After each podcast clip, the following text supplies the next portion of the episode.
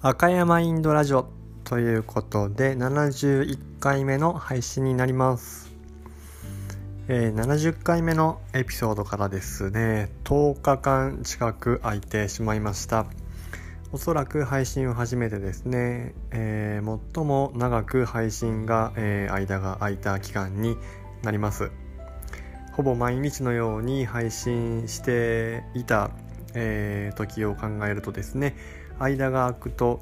何を喋ろうかなとかどういうふうにまとめようかなっていうように、えー、継続することのですねあの難しさがあの肌身で感じる、えー、日々をこの10日間ぐらいですね送っておりました。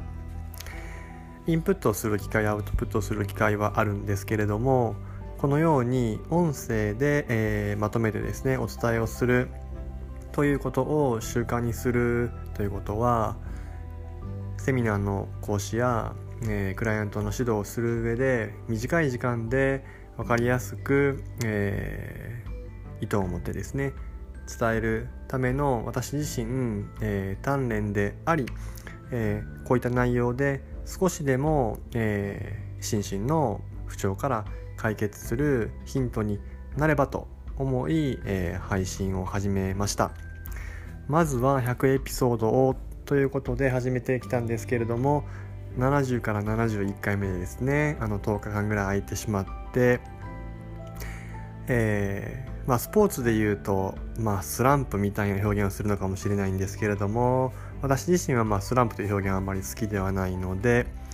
まあ、高く飛ぶために、えー、深くですねじっくりしゃがみ込む期間だったかなというふうに感じています。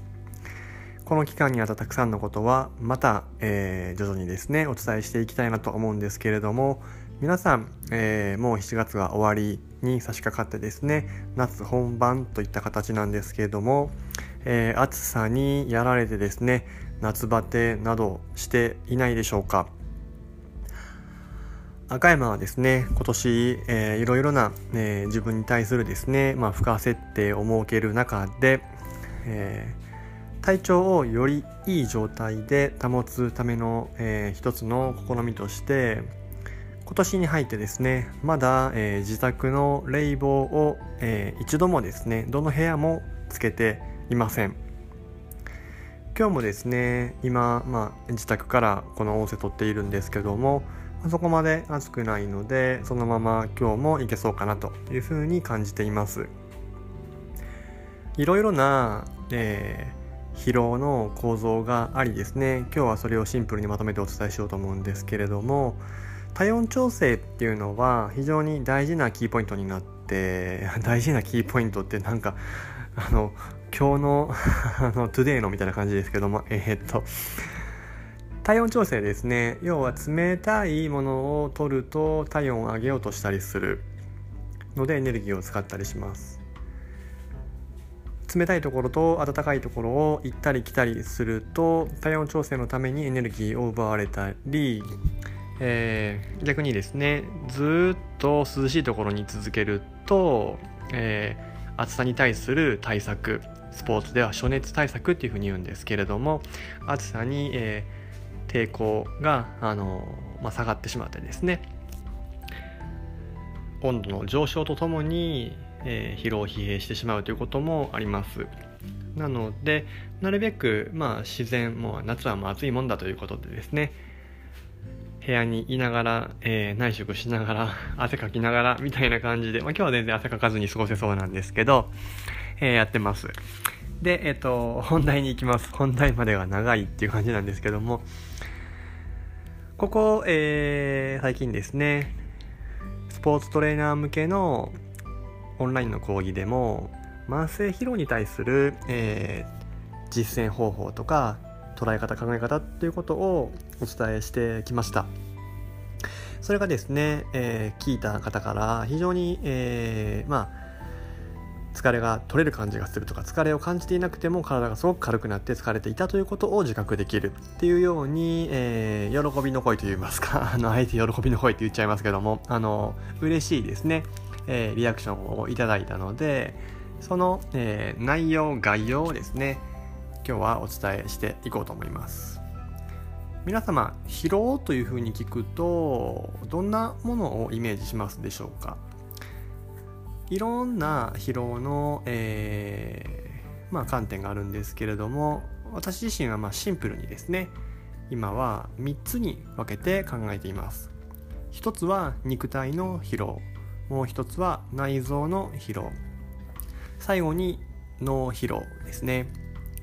これをしっかり、えー、まあ、原因と対策というのを分けて考えることでより疲れにくい疲れが早く取れる、えー、身体に整えることができます。まず肉体疲労に関しては基本的には寝て、えー、起きれば取れてくるはずなんですけどそれでも体がだるいというような、えー、疲労感がある場合には睡眠の質が悪いことが疑われます。睡眠の質が悪くなる要因は、えー、寝具や環境もあるんですけどもフィジカル体の側面で言うと呼吸が浅い。特に肋骨周りとかですねが硬いといくら寝ても呼吸が浅い分、えー、朝起きても体がバキバキだったりとかだるい感じがしたりという風になってきます。なのでこれに対しては寝る前にですね今までの赤いマインドラジオでもお伝えしたようなルーティンを丁寧にすることが解決策になります。2つ目は夏場要注意なんですけども内臓疲労ですね。内臓疲労。最初に言ったように冷たいものを取りすぎてしまったりあるいは、えー、脂っこいものとか消化に悪いものを夜遅くに食べる。っていうのも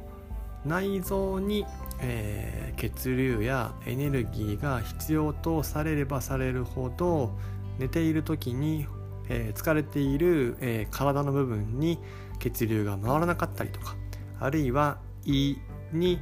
えー、たくさんのものがですね入っていると実は呼吸もしにくくなったりします。理想的には寝る3時間前に食事を終えていることが望ましいというのが内臓の、えー、消化吸収の時間ですねからも推奨されています。最後にですね脳疲労これが現代人は厄介なんですけれども内臓疲労気をつけて肉体疲労ケアしていてもですねどうも集中力が出ないとか、えー、頭が重たいとかぼーっとするとかっていう場合には脳疲労の、えー、疑いがあります。脳にも血流がありますし五感からですねたくさんのストレスが入ってきます。スマホを見すぎたり考え事をしすぎたり嫌なことを言われたりっていうようになってくるとどうしても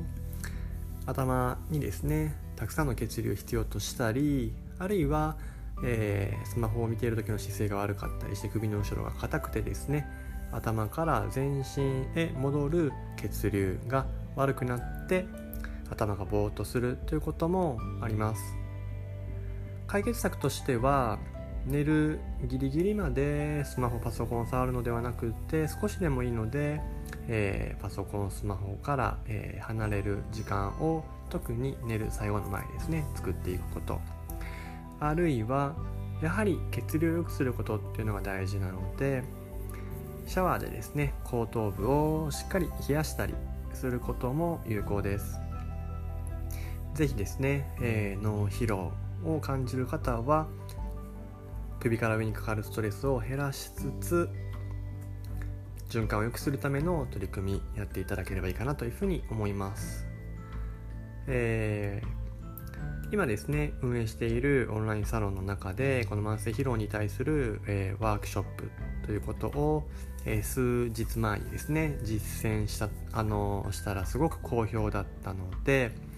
その内容を、えー、記事にですねまとめて動画も貼り付けて、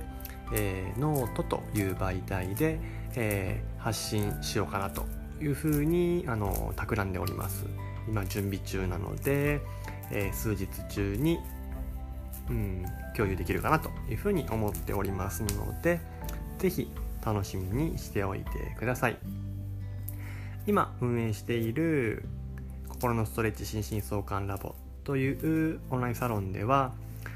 こういった心とか体に関する不調を解決できるさまざまなヒントをですね知識だけではなくて実践方法や一緒に考えたりですねすることも含めてやっております。ご興味がある方はですね今日はですね久しぶりにそのオンラインサロンの、入会ページ紹介ページですねを貼っておこうと思いますので是非チェックしてみてください。それでは、えー、長くなりましたけれども10日ぶりの赤山インドラジオになります。えー、これまでお聴きいただいた方も初めて聞かれた方も最後までご視聴いただきありがとうございます。是非ですね少しでも疲れを和らげた状態で夏楽しんでいただければいいかなというふうに思います。皆様が疲れをえー、ためずにですね楽しく日々送れるためのヒントを引き続き共有できればと思っておりますのでよければまたお聴きくださいそれでは今日は、えー、この辺りで終わりにしたいと思います。最後までご視聴、えー、お聴きいただきですね、ありがとうございました。失礼いたします。